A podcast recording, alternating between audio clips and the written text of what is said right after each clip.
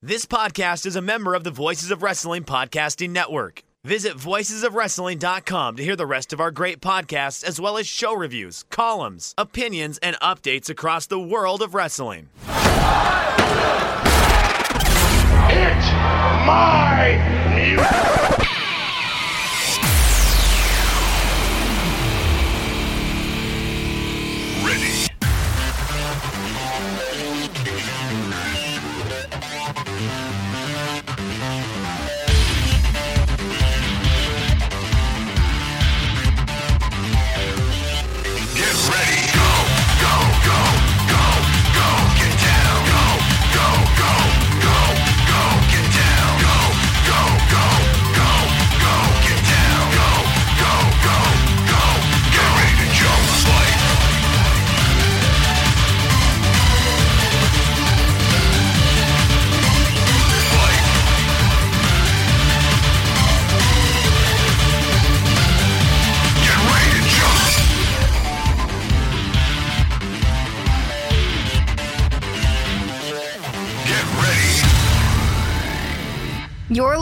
To Music of the Mat on the Voices of Wrestling Podcast Network.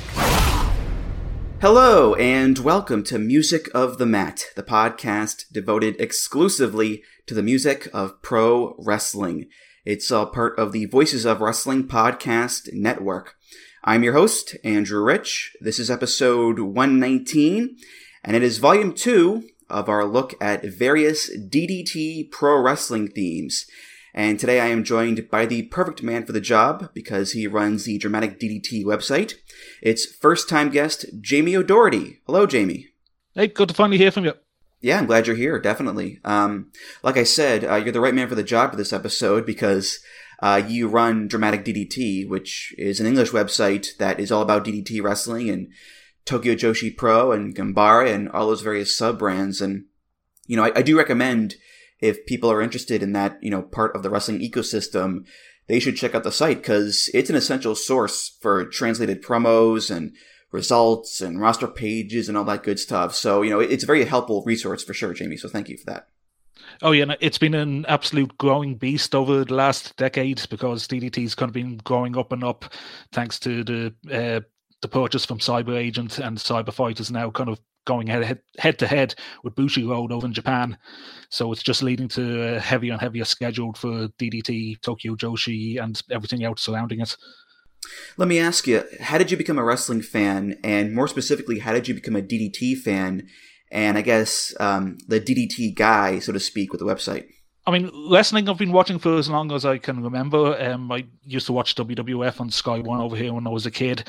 I also somehow got access to New Japan Pro Wrestling on Eurosport when I was only four or five years old. So th- this was like 1991, and I was able to watch Jushin Thunder Liger matches. And again, this was at a time when Pro, sorry, uh, Power Rangers was the big show on TV. So seeing a guy like him come on the screen just captured my imagination for DDT, I discovered them through uh, Chikara's Tag World Grand Prix tournaments. They used to invite some of the wrestlers over to uh, the United States to compete on those shows.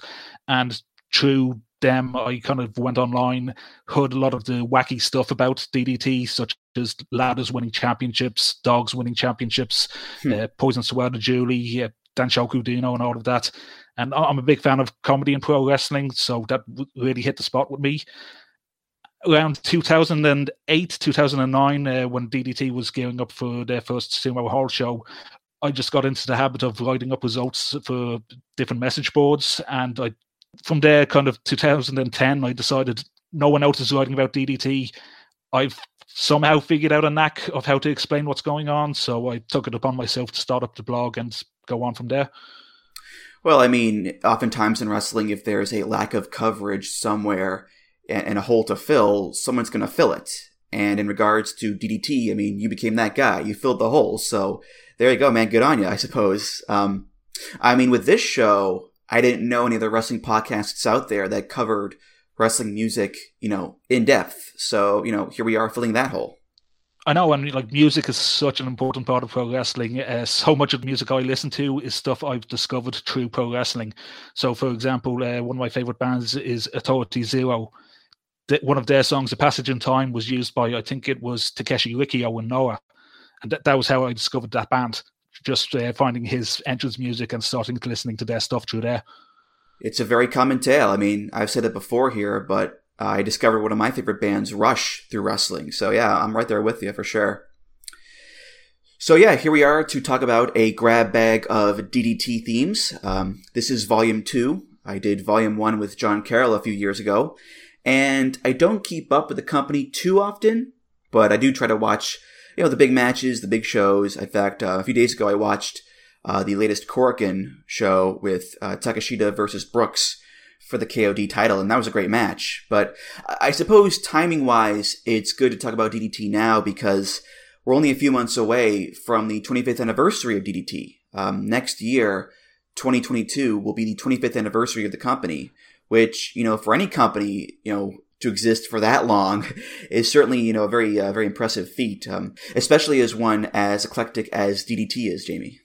Um, yeah, so DDT, like it started way back in 1997, and it's gone through many iterations until then. So, like the, the very early years were very different from what it became when the likes of Kota Ibushi and Harashima came into the company, and it's now very different uh, with the current generation of Takeshita and Endo and Ueno and Chris Brooks, and the company's now gone big, big enough to the point where they've run the Tokyo Dome once. They're planning to do it again.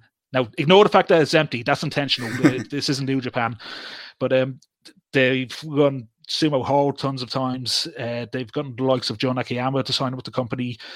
The next six months heading into this anniversary is probably going to be the busiest yet because they are looking into everything past, present, and future to celebrate about the company.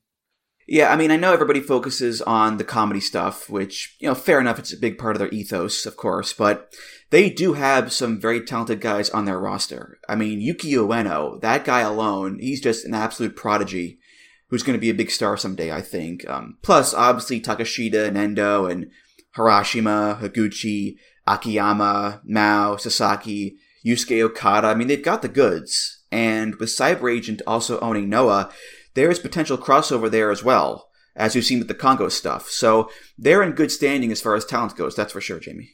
I kind of wonder if if Noah had the youths that DDT has, there'd be so much more going for that promotion. Mm-hmm. Yeah, maybe um, maybe a, a fewer Kendo Kashins and a few more Endos and Maos would make things more exciting. Uh, that's for sure, I think. um, but speaking of Noah, I mean, DDT is a company that seems to be getting more and more aware of their English-speaking fans. Um, I know the new Wrestle Universe site just launched, and it's got an English version that is very sleek and easy to follow. Um, they've got Mr. Haku, not the wrestler, a different Haku, uh, doing translation work for them. Um, I mean, a few years ago, they ran a show in America. That's where I met you in Queens in person. And that show wasn't just a bunch of random matches in front of a random crowd. No, that was a DDT show proper in front of a DDT crowd that knew the promotion. And there was also going to be that Tokyo Joshi Pro show in Tampa last year before the pandemic hit. So they are trying to reach that Western audience, which is just, you know, it's, it's smart business, Jamie yeah, especially since um, a lot of what they do goes viral, um, and a lot of their attention. I, I, feel like so much of the crazy indie stuff you see in North America now is stuff that DDT was doing five, six, seven years ago. Mm-hmm, definitely, definitely.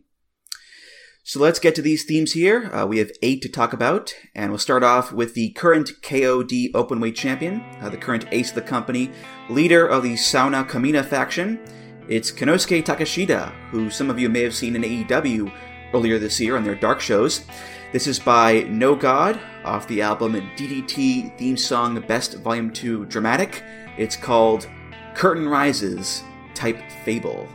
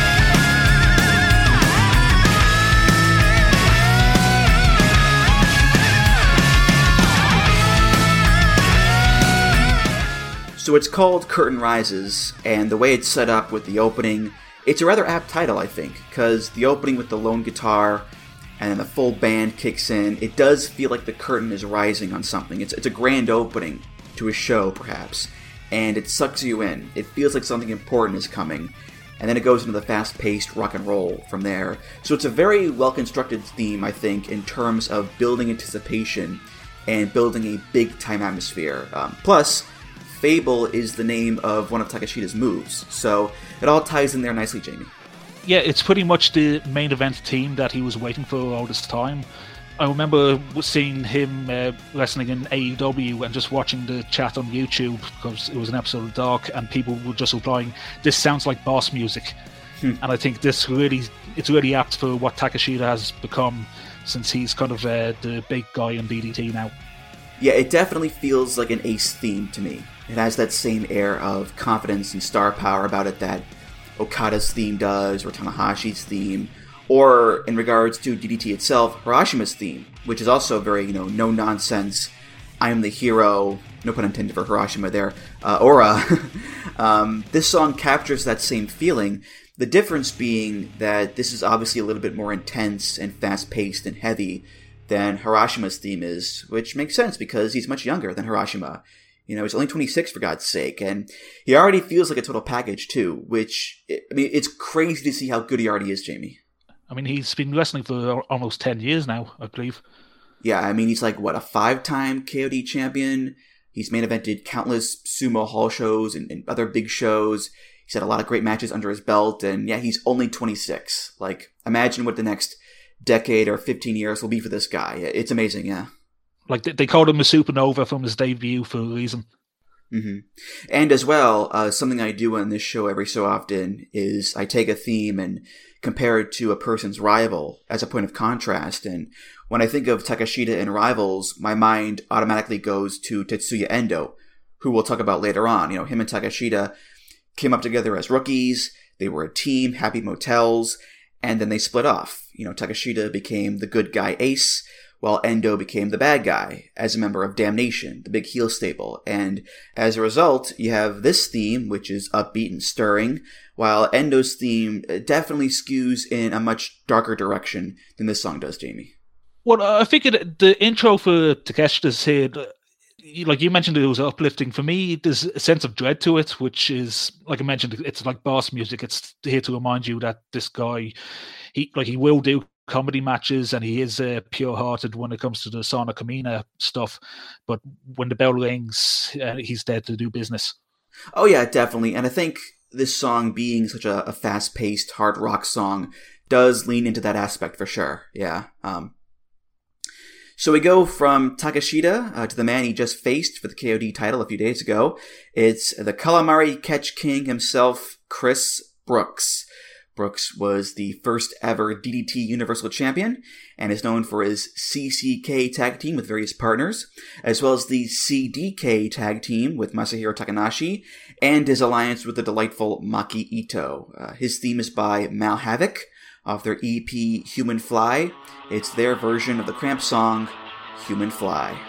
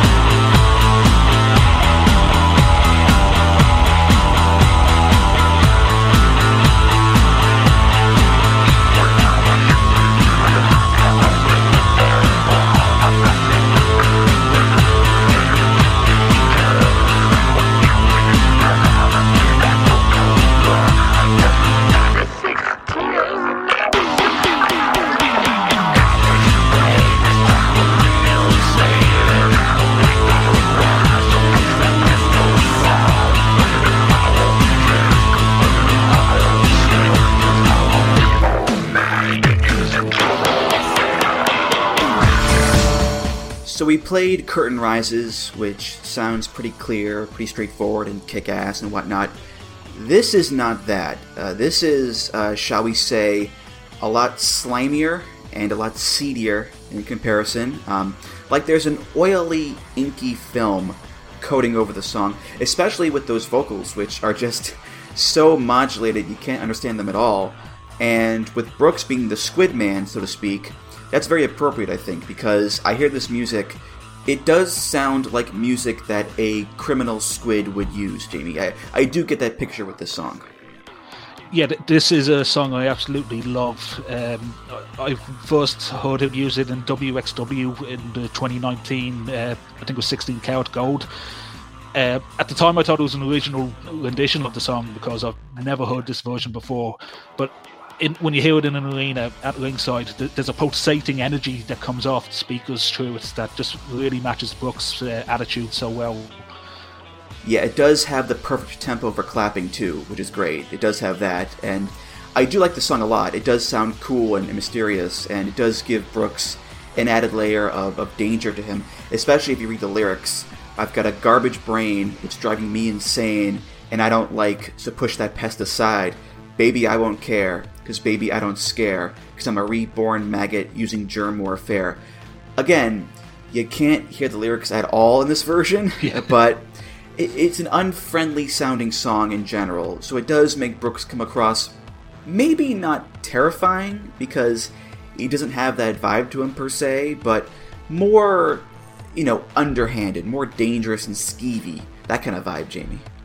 It, has an indie sleaze quality, and like he should know because like during his time in Japan, he has gone and went to like every sleazy indie promotion you can find. Uh, like- this was a guy who I think grew up watching like Occupation of the Indies and just made a checklist of promotions to work for while he was over here. Um, another thing about this song, um, I mentioned about the pulsating energy. Th- There's there's something that you see this in Japanese productions of pro wrestling shows, usually Samurai TV, where instead of sudden cuts during the entrances, they do a slow fade from one camera angle to another. And with DDT, what they do in the entrances is they'll have this diagonal camera angle facing either the entrance stage or next to it the banners with the wrestlers on it. So when you have Brooks coming out to that song playing in the background, the camera will so slowly fade over to this angle of uh, the banner with Brooks's face on it as he comes out to the ring. It's, it's a piece of uh, production work that I really like to see on TV shows. I would love it if Northern Northern America or European promotions copy this. I think the thing is they probably don't have the abilities to do so because these are actual TV studios in Japan working on these shows. Yeah, I've seen that done in New Japan a bunch, where you know, a guy's in the ring and the camera's on his face and he's looking all focused and intense, and and it slowly fades over to the guy coming down the ramp. It's a very cool looking piece of production work, definitely. Yeah. Um, and with Brooks, you know, like you said, uh, he's used this version, uh, both you know, both this version and the Cramps version in the UK and in Europe, which feels like forever ago at this point because he's been in Japan since I think February of last year, and has stayed over there since the pandemic. And they talked about this, you know, for the Takeshita match. But when Brooks first came to DDT, he didn't really know anybody, and he didn't have any friends in Japan. But the longer he stayed, the more ingrained he became in the country and the company. And now he speaks Japanese a lot more fluently, and he has a lot of friends now over there. And he's become a DDT guy through and through. That's how I see him nowadays, which, I mean, hey, good for him. I mean, obviously he loves it there. They love him too, so good on the guy, Jamie, you know? It's good that you mentioned that because at the end of the Brooks versus Takeshita match, they really nailed how uh, close friends they've become in real life. And I think the direction they're kind of going with this is now, this isn't a direct comparison, but they're kind of going for like a new modern day Golden Lovers with these two people as the like the next leaders of DDT. It was even said before the match that they wanted their match at Kirk Hall to be at the same levels as the Ibushi versus Omega matches in the past. I mean, it's Omega and Ibushi, so I mean, that's a lofty goal to reach, that's for sure. Um, but they do have the chemistry. I will say that they do have the chemistry for sure, uh, based on the match that I saw, definitely. Um, song number three, and this is for Saki Akai. Uh, Saki is the only female member of the roster, and a member of the stable Eruption with Yukio Sakaguchi and Kazusada Higuchi, who we'll discuss later on. Saki's theme is by Gwen Stefani off the album Love Angel Music Baby. This is What You Waiting For.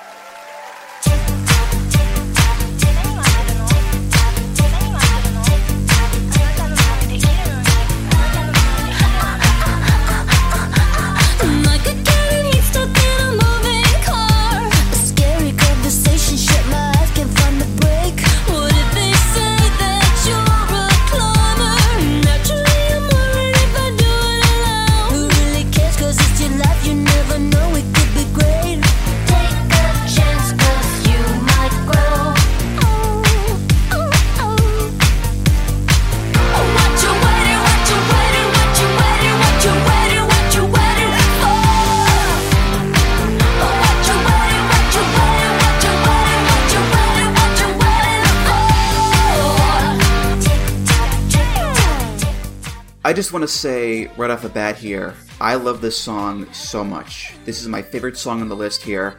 It's just so catchy and fun. I listen to it all the time. It, it's great.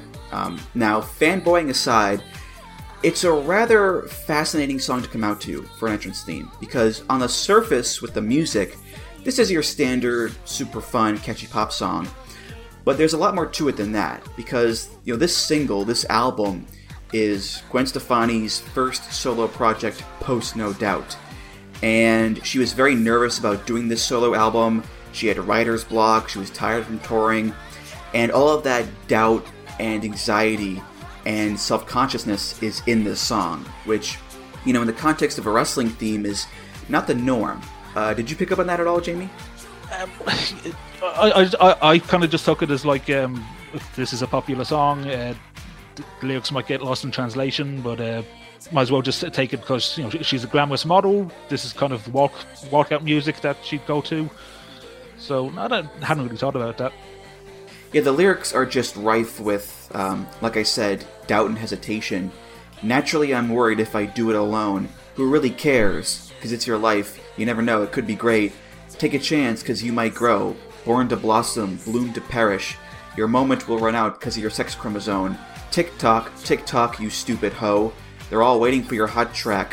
What you waiting for? Like, Gwen is trying to psych herself up and get over the hurdle and get past those anxieties rather than just being confident already. Um, I don't know, maybe Saki herself has felt the same way, Jamie. That World Cup of match, uh, like Saki became a pro wrestler to get stronger. Like a lot of uh, that's a backstory for a lot of pro wrestlers. Like with Saki, she she didn't start pro wrestling with DDT. Uh, the first time she got involved with this was uh, she got a role on a TV show called uh, Muscle Girl.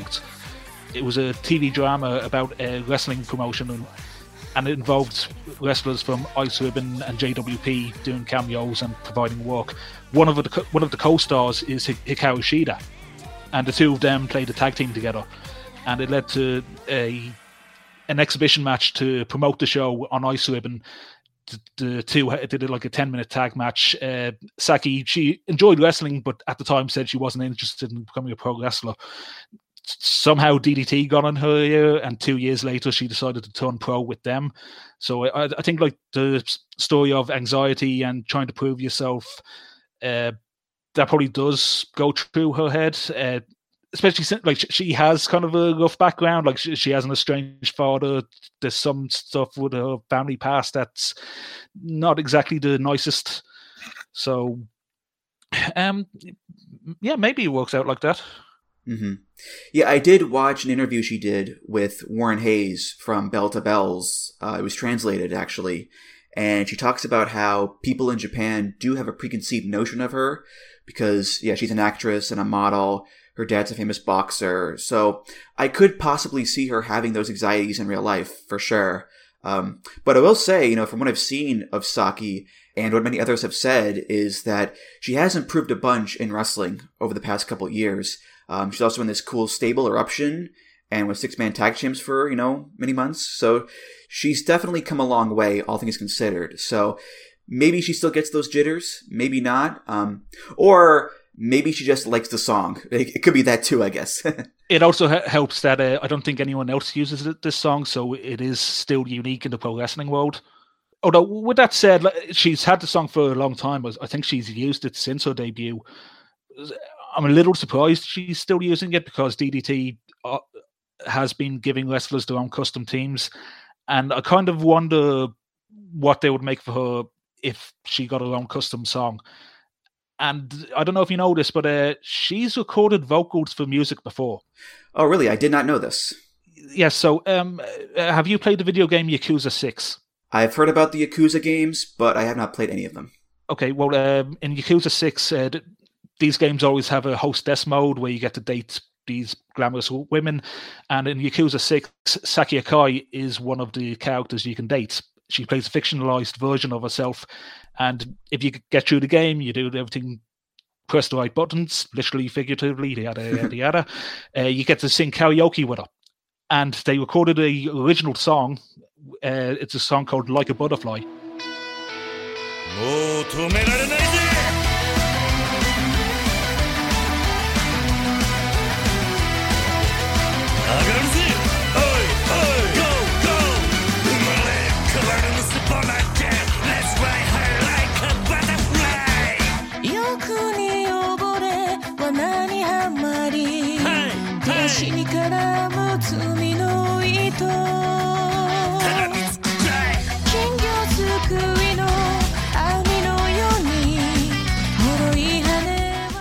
And she sings her parts of the lyrics themselves. Now, I, I- I'll try to do research on this. It's an original song, but I think it's heavily based on Move from the initial D soundtracks, if you remember that Yobi group.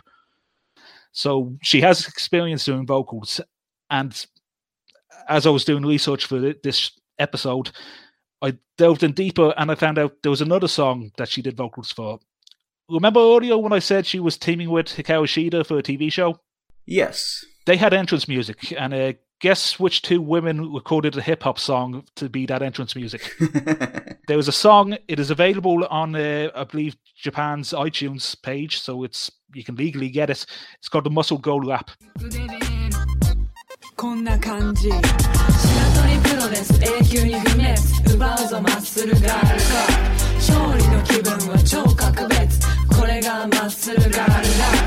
白鳥プロレス永久に不滅奪うぞマッスルガールか勝利の気分は超格別これがマッスルガールだ可愛い顔して超強豪反則技駅修造とブーイングあればあるほど And it's uh, those two involved. This is all new to me, so that's that's pretty wild. Yeah. um, my fun fact is that in the song, there's also the references to the Harajuku girls and Japan, and Saki's doppelganger, Saki Sama, is in Tokyo Joshi Pro along with Pom Harajuku. So, uh, a nice little reference there for you, Jamie. I don't think she'd like being compared to them. in the hobby, it's not easy being a fan of ripping packs or repacks. We hype ourselves up thinking "Ah, maybe I can pull a Ken Griffey Jr. rookie card, but with zero transparency on available cards and hit rates, it's all just a shot in the dark. Until now. Introducing slab packs from arenaclub.com, the only repack that provides real value, a complete view of all possible cards, and clear hit rates for each one. Now, when I buy slab packs at Arena Club, it finally feels like I know what I'm getting. I was able to open an Arena Club slab pack, and and I'll be honest, it was a lot better than what you normally do. Say you go to a card show and there's a random innocuous brown bag of cards, and yeah, you can open it and look, it's going to be junk. You're you you know what I mean? Like you know what you're probably going to get in those. Maybe you find that fun. And sometimes I do. Sometimes I like just opening up cards and saying, "Ah, hey, look at some random cards, or whatever." But if you're really in this game to to find value and find particular cards, it sucks to have to buy these mystery packs and it ends up being you know almost nothing you know nothing of value not with arena club you can display again of all available cards hit rates grading so you know that when you're opening up the slab pack you are going to get something valuable. You are getting something good. And arena club in addition to having those great slab packs we just talked about is also a marketplace for card collecting buying trading selling displaying all that sort of stuff But those Arena Club slab packs, man, they are revolutionizing the repack game with transparency. After your pulls are revealed, they'll immediately be placed in your vault for safekeeping or trading and selling, and you can have them officially graded by Arena Club as well. So again, sending these things off, it's going to be officially graded by Arena Club, and the Arena Club grading process is accurate, fast, and transparent with full grade rationale provided and explanation of how your card was scored. So whether you're buying, selling, trading, or displaying, Arena Club is the card collecting platform that you have to check out. So right now, I've got a special offer here for Voices of Wrestling Network listeners. You can get 10% off of your first purchase by going to arenaclub.com slash VOWnet. Again, that's arenaclub.com slash VOWnet. Now, that's a crazy offer. That's 10% off a $400 slab pack. $40 off right there. 10% off your first purchase. No matter what that purchase is, 10% off. Again, that's arenaclub.com slash VOWnet. arenaclub.com slash VOWnet for 10% off your first purchase on Arena Club. And we thank them for sponsoring the Voices of Wrestling Podcast Network. Up next is a man mentioned earlier, uh, former tag partner of Takeshita, former KOD Openweight champion as well, and former member of Damnation, because the group split up literally a few days ago. It's Tetsuya Endo, who, uh, Jamie, you and I saw win that KOD title for the first time at the New York show, which is pretty cool to see. Endo's theme, I can't find an artist for it, but it's off of DDT theme song Best Volume 2 Dramatic. This is Damn It.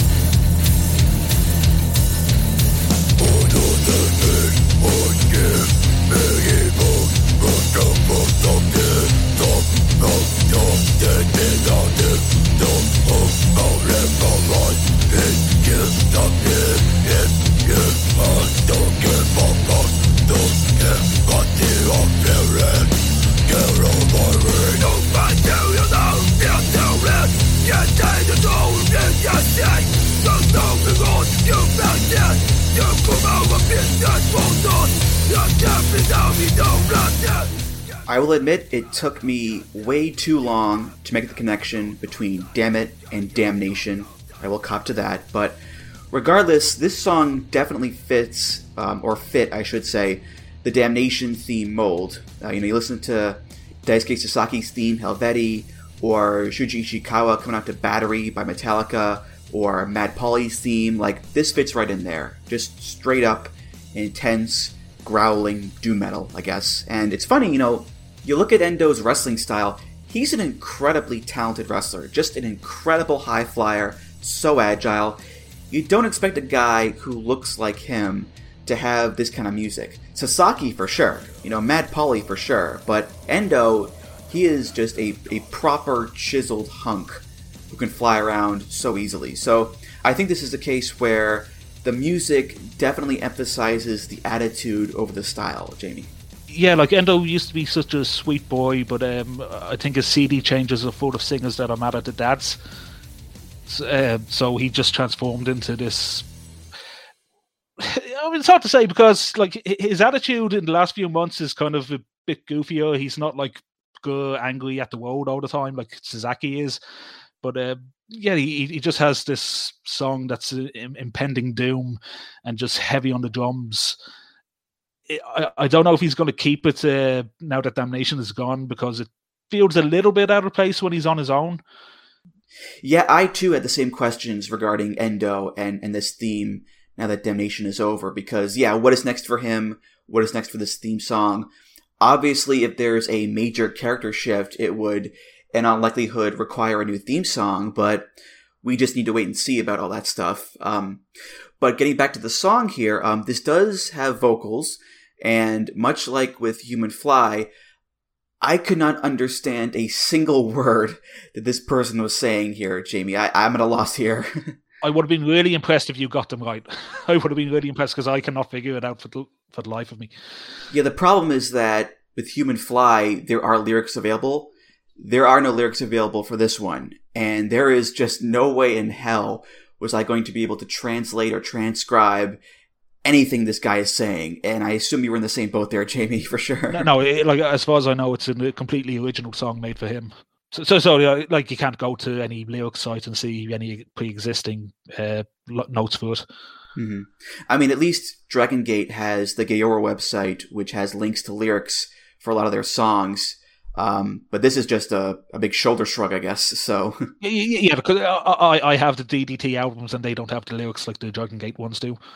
Hmm right, yeah. Um, I will say though that uh, if Endo does change character and gets a, um, I don't know, a Jack Bauer gimmick, let's say, he can change the song name to "Damn It, Chloe."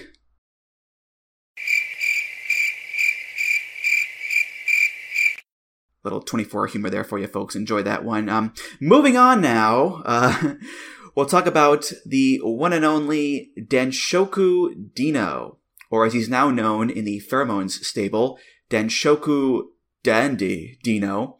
Uh, Dino, one of the more infamous DDT wrestlers of all time, I'd say, uh, thanks to his gimmick, which I can best describe, to put it bluntly, as an extremely horny gay man. That's that's it. That's the character.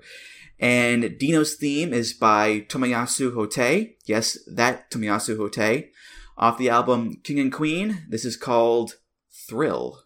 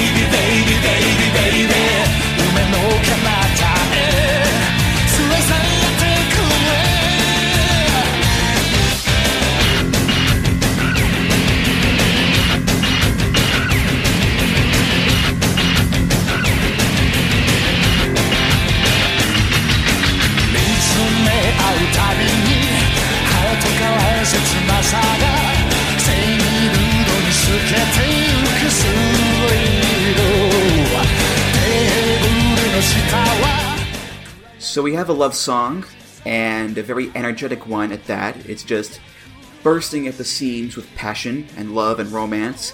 Baby, baby, baby, baby, can't you see that I am yours? Can't you see you have my heart? With the stars above, I will give myself to you, and my hungry, hungry heart, it will never hesitate, it will never wait. Dazzling love, like a million lights, you burn my eyes, but I like the pain, and so on and so forth. And if anyone deserves a very energetic, passionate love song for a theme, it's Dino Jamie. I mean, that guy is just bursting with love himself, shall we say. Yeah, i his entrance is something you you just have to see to believe because uh, even though it's not the most politically correct thing in the world, it's maybe the best way I can describe it is uh, Panic at the Gay Bar. so what, what you just see is he, he, at least before the pandemic, he'd just be charging out such for every man in the audience and try to kiss them. So uh, Bruiser Brody, but a lot more flamboyance.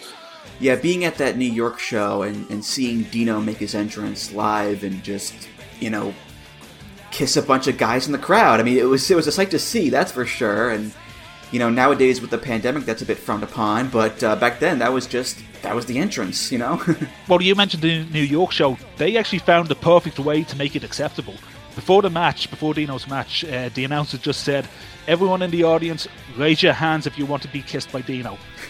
and w- when Dino ran out, like it was awkward at first because no one did. But then the first person ro- rose his hand. Dino ran over, gave him a kiss. Everyone started to figure out what was going on. So one by one, hands were just rising up and up and up, and Dino just got his buffet. That's one way to put it, I guess. Um, yeah. Um, well, well, certain lyrics just seem rather poignant when thinking about Dino. Um, Every time our eyes meet, there is pain. See right through my heart, like I'm semi nude. So we count to three after one long kiss from me. Please embrace my passion, because when it begins to grow, it begins to show. Like, it all just takes on a different tone in the context of Dino, because yes, he does like to get semi nude, or sometimes fully nude during his matches. Um, he does like to kiss people as well, and dry hump them, and do all sorts of horny things. So, yeah, like I said, it, it's a very appropriate song choice for Dino here, at Jamie. Yeah, and it's even amazing because um, you mentioned it was Hotei who makes the song, and he's also responsible for the version of uh, Immigrant Song that Togi Makabe uses. That's right, yeah, yeah. And he also did Battle Without Honor or Humanity, which uh, Sakaguchi uses. And I just played that on the Paul London episode a few weeks ago. So, yeah, two of the most cool, badass songs around. But he also did this. Like, it, it shows his range, at least. That That's for sure, yeah. Oh yeah, for sure. Uh, speaking of which, our next wrestler is in fact Yukio Sakaguchi, another member of Eruption, uh, son of wrestling legend Seiji Sakaguchi as well. And Sakaguchi's main theme is, of course, Battle Without Honor or Humanity. But since we just played that song on the previous episode, we're going to play a different song. Uh, this is Sakaguchi's victory theme, which plays after he wins a match. It's by the band The Backhorn off their compilation album Best the Backhorn. This is called Yaiba. 닿지 않아 랬을 때만.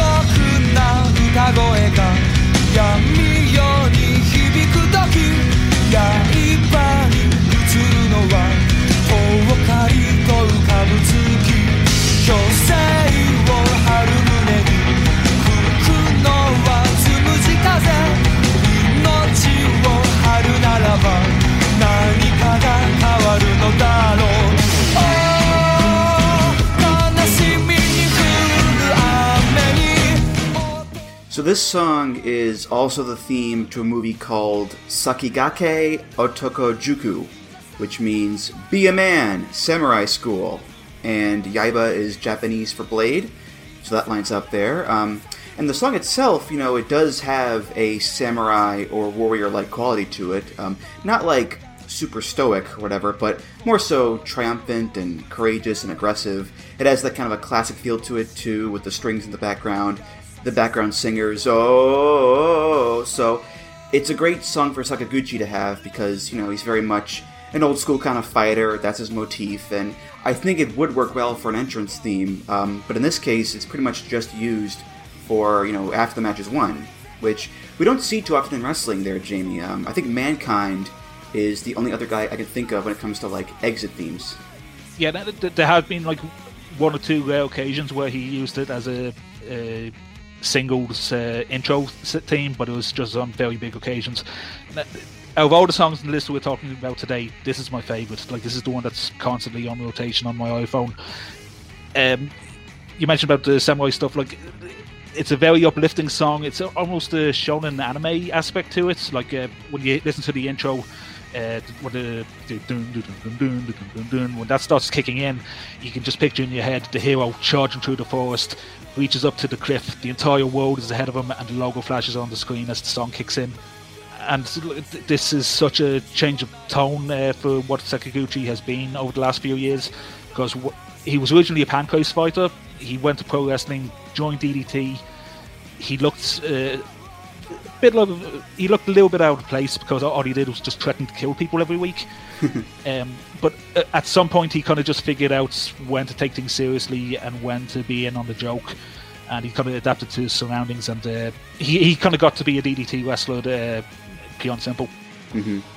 And the lyrics here are, you know, as beautiful and inspiring as you would expect them to be. Rise up, there are things we won't surrender, even if we die.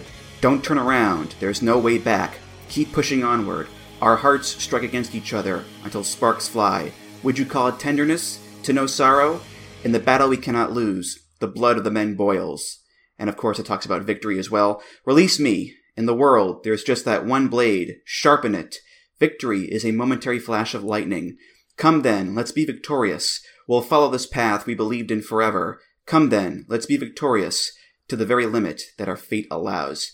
So it's a very colorful song, I guess, which is funny because, you know, Sakaguchi is not always the most colorful guy, uh, so to speak, with his various, you know, strikes and grapples, but, um, but this song does let him be a little bit more, I guess, colorful in that respect, so. Never say die, always say murder. yeah. Yeah. One more thing I want to say about the song: uh, midway through, there's this guitar solo that I can only describe as filthy. Yeah, yeah, it's it's very much an animated song. Has a lot of energy to it, which is great, and um, and it does have that that cool badass side to it that that battle also does. But in this case, it also has that like emotional pull to it too. So it's it's dual sided there, and I guess it makes sense there that it's very emotional because he just went through a hard fought battle and won. So there is cause for more of an emotional dump and a song about victory and so forth. So you know, there you go. Um, by the way, uh, best wishes to Sakaguchi as well, because um, I know he just got diagnosed with uh, spinal stenosis, which is a real tough break there for him. It, it sucks. I, I saw him limping in the most recent Korakuen show there, and uh, I hope he's able to recover, you know, as soon as he can. Yeah, th- th- there's no time yet for when he can return. So uh, yeah, best of luck to him. hmm Our second to last wrestler here, and this is the final member of Eruption, Kazusada Higuchi, who has not held the KOD Openweight title yet, but he has won the tag titles and six man tag titles many times. Higuchi's theme is off of DDT theme song Best Volume 2 Dramatic. It's called Roar of the Young Beast.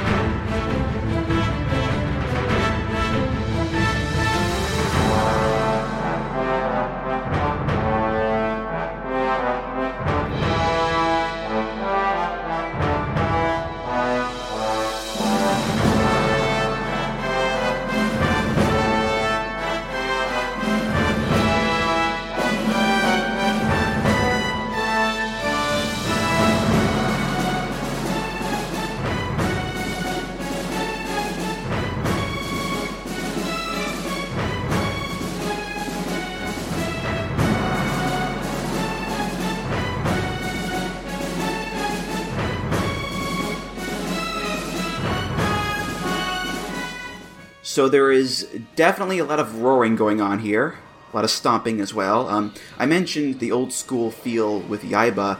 Well, this is really old school. This has the brass and the strings in there going on. It definitely harkens back to the old school movie monster stomping his way towards the village to kill everybody. And considering Higuchi is one of the monsters of the roster, his nickname is, you know, actually Roaring Beast. It's pretty on the nose, I'd say there, Jamie. Yeah, I, I kind of find this song a little one dimension, so I'm I'm just going to read what I wrote down on my notes page here. Godzilla, Godzilla, Godzilla. Hey, that Bear McCreary cover of the Blue Oyster Cult song was really good. I wish someone used that as a theme song. Godzilla, Godzilla, Godzilla. I wish reptile bars were real. Yeah, it's not the most complex song in the world, is it? No, no. Um, I liken it to Jeff Cobb's theme in New Japan in a way, which is, you know, it's similar with the monster motif, of course, but that one is a much more frantic and busy song than, than this one is. The other big difference is that this has more of a militaristic vibe, I'd say.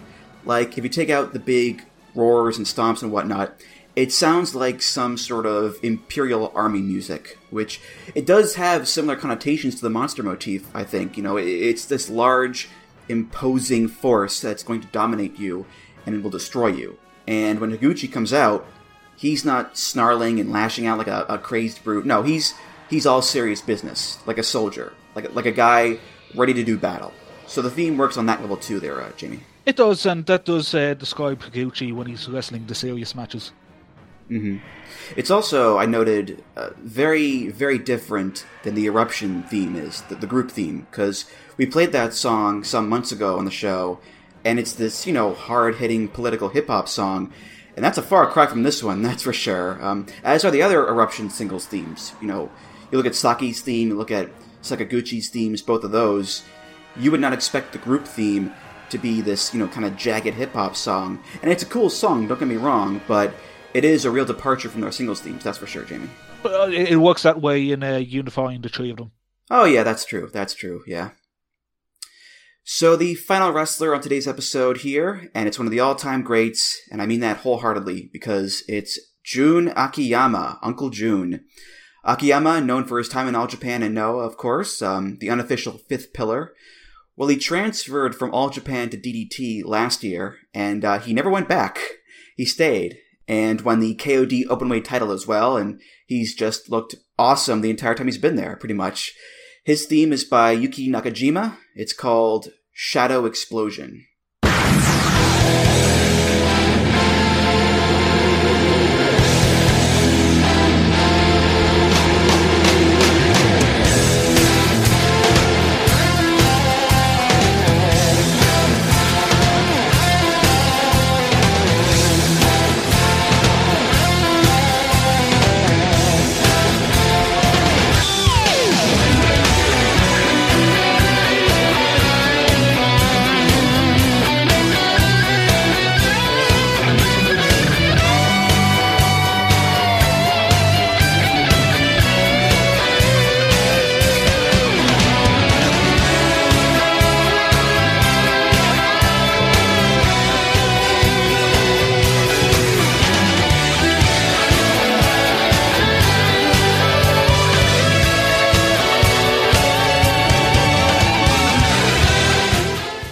This is one of the classic Akiyama themes, the other one being Sterness, of course. And look, it's Jun Akiyama. This is what you expect a Jun Akiyama theme to sound like, you know, from the late 90s, early 2000s. Your traditional, big, epic Puro theme with the guitars and the synths sounds just so heroic and triumphant and serious and there's not much else to dive into it really of course but you know on an episode with Gwen Stefani and love songs and doom metal and roaring beasts, something traditional like this will still find a way to stand out, Jamie. Yeah, like this is a kind of theme song you don't really hear much nowadays.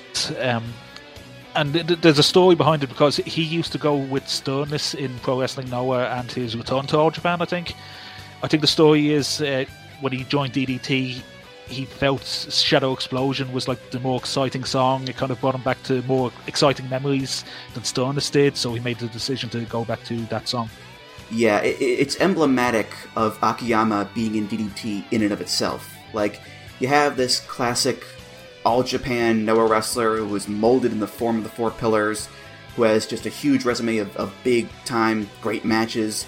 And here he is in the same promotion as Danshoku Dino and Yoshihiko and Lip Hip Shake and Super Sasadango Machine and, and Gun the Fox and all this other wacky, crazy stuff.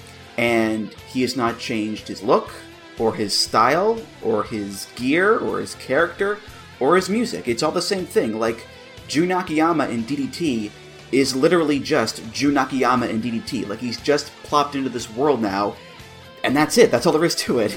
He has also been open to trying to adapt to DDT, so he's part of the Junretsu stable, but he's not the leader of the stable. Makoto Oishi is. That's because Oishi knows everything about DDT and he can point to everything and explain everything to Akiyama about what's going on. And Akiyama, like he is fully under contract to DDT now, and he is trying his best to fit in with everyone. If that means having to team with Yoshihiko, he's going to do it. Um, if that means having to uh, mess around with uh, Kazuki Hirata and tolerate his dancing, he will do it. yeah, he is very much gung ho about being there and being part of that entire world. Like, yeah, he's wrestled guys like Takeshita and Endo and Higuchi on the serious side in those KOD title main events. But on the other side, yeah, he's also teamed with Yoshihiko the other day. Um, he wrestled a Naked Dino at one point. Like, he's very much all in on the entire DDT experience. And the fact that he can still go, too, at 51 years old and still be great in the ring, it, that does help a lot, of course. Like, he's not broken down and just can only do opening comedy tag matches. No, he can still put on the big singles matches in the main events and be part of that big title scene and hang with the younger guys. So he's not just there to just be there and catch a check or whatever. No, he, he wants to be part of the roster, you know, fully and completely there, Jamie. Yes, he's not there for the paycheck. He wants to teach DDT, and DDT wants to teach him. So it's a double-sided relationship. hmm All right, well, that's going to do it for this episode of Music of the Mat. Thank you so much for listening. And uh, Jamie, thank you so much for being here with this look at some uh, more DDT themes. And there are more to come still, uh, obviously. There are more to get to in the future. But uh, until then, thanks so much for being here. This was a lot of fun. Yeah, it's thrilled to be on today. Any plugs you want to give? Go right ahead. Yes, so my website is dramaticddt.wordpress.com. Uh, I follow everything that DDT does, everything that Tokyo Joshi Pro does, everything that Ganbare Wrestling does, and everything that Basara does. Um, th- I mentioned earlier, the next six months is going to be absolutely crazy.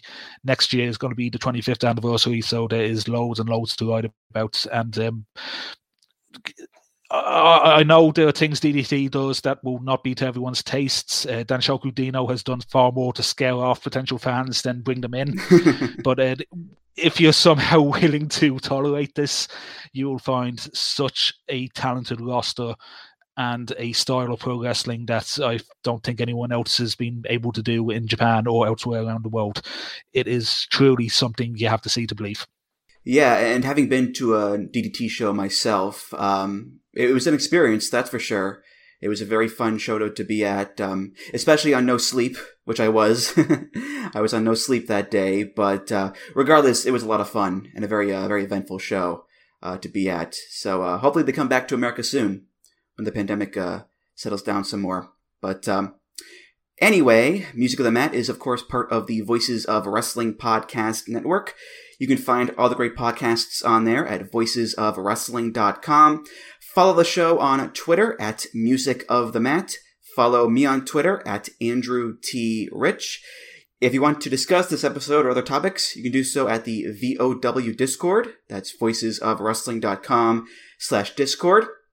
If you want to donate to the show, you can do that. Just go to voicesofwrestling.com slash donate and click the big donate button beneath the name Music of the Mat. If you donate, hey, thanks so much. You're awesome. And of course, rate, review, subscribe to the show on Apple Podcasts, Google Podcasts, Spotify, and many other places. Jamie, thank you again, and I'll see you around. Been an absolute pleasure. Good night. All right, for Jamie O'Doherty, I'm Andrew Rich, and I'll see you next time on Music of the Mat. Take care, guys. Music of the Mat is intended for entertainment and information purposes only. The songs used throughout this show are property of their respective copyright holders.